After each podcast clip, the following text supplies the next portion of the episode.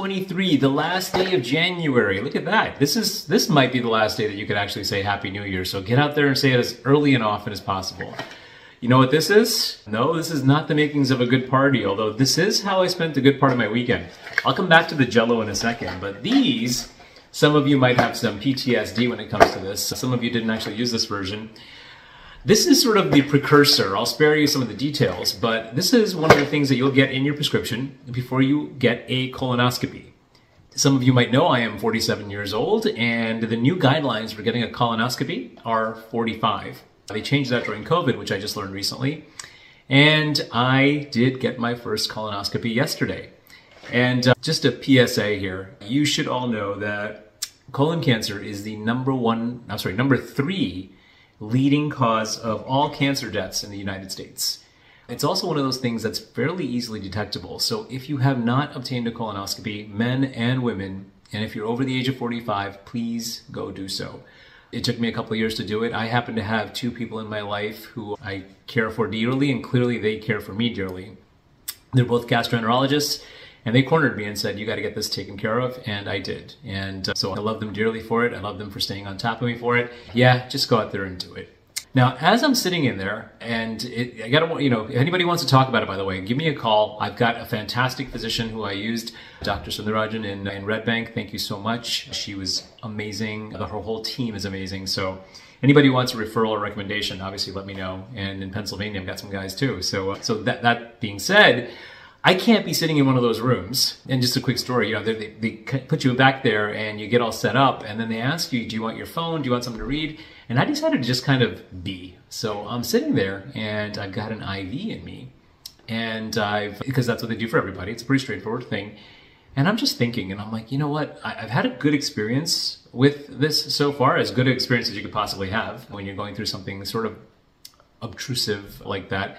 But, uh, but there were some, some takeaways there, and uh, some sort of deep reflection, because I did not have my phone with me.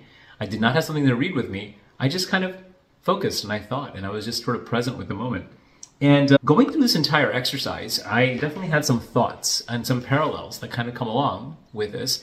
You know, I spend a good part of my career helping people to preserve their wealth and to plan for their finances, and to find a way to save on their taxes, and to leave assets behind for their legacies.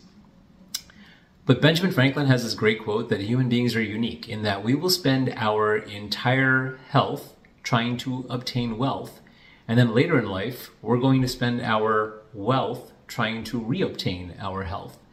And it's one of those things where, look, we can do all our best to grow our money, we could do our best to retire effectively, we could do our best to save and invest properly, but what's the point if you're not going to be healthy enough to enjoy it at the end? So you've got to take care of your health. I know I'm getting a little preachy there, but it is something that's uh, that's worth worth laying out there. Now, another one of my points and one of my notes that I sort of jotted down and I was there is, you know, the second sort of takeaway from Neil's colonoscopy experience to help you with your sort of planning and, and takeaway is expectations are powerful.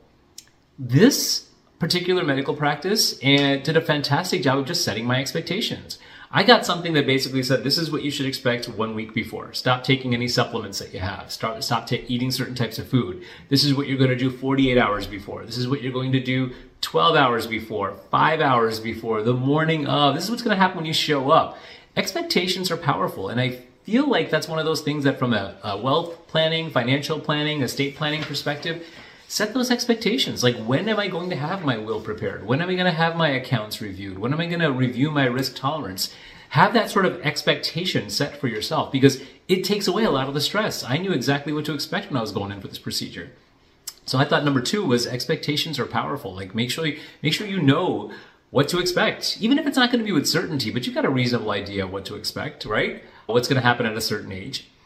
The third thing, and this is where my friend the Jell-O comes in here, all right? So I had fantastic notes, and I had fantastic stuff. And they basically said very clearly, stay away from fluids that are red and purple. And of course, you stay away, that, that's pretty obvious, right? So you've got some good instructions there. But then, of course, I go in my house, and what do we have? Orange. We had orange Jell-O. Not to say that they could have anticipated what colors of Jell-O and which colors of Jell-O not to have and which colors of Jell-O not to have, but I didn't know whether or not I could have orange jello or not. And it was a Sunday, and yeah, I was kind of hungry because you're not supposed to eat all that much and you're limited what you could eat. So I dialed a friend, and more importantly, I dialed a professional. And I think that's one of those things. My third takeaway is there is the benefit of having people who are going to give you advice, because not everything is going to be Googleable. Not everything is going to show up exactly. And even if you did Google it, how do you know it's accurate? So sometimes, and many times in life, in finances, in medicine, it, we're not going to know exactly what it is we need to know, and we need to get advice. And sometimes we have to unanticipate things, like orange jello happens. Sometimes in life we got to be ready for that too. You know, the other thing that I was kind of reminding myself is doing the right thing is uncomfortable. And anybody who's gone through this experience or other similar medical experiences, you wouldn't use comfort as a way to describe exactly what it was. So sometimes doing the wrong, right thing, sorry, is uncomfortable, but you got to do it anyway. You've got to, you've got to basically go through that short-term pain in order to get that long-term gain.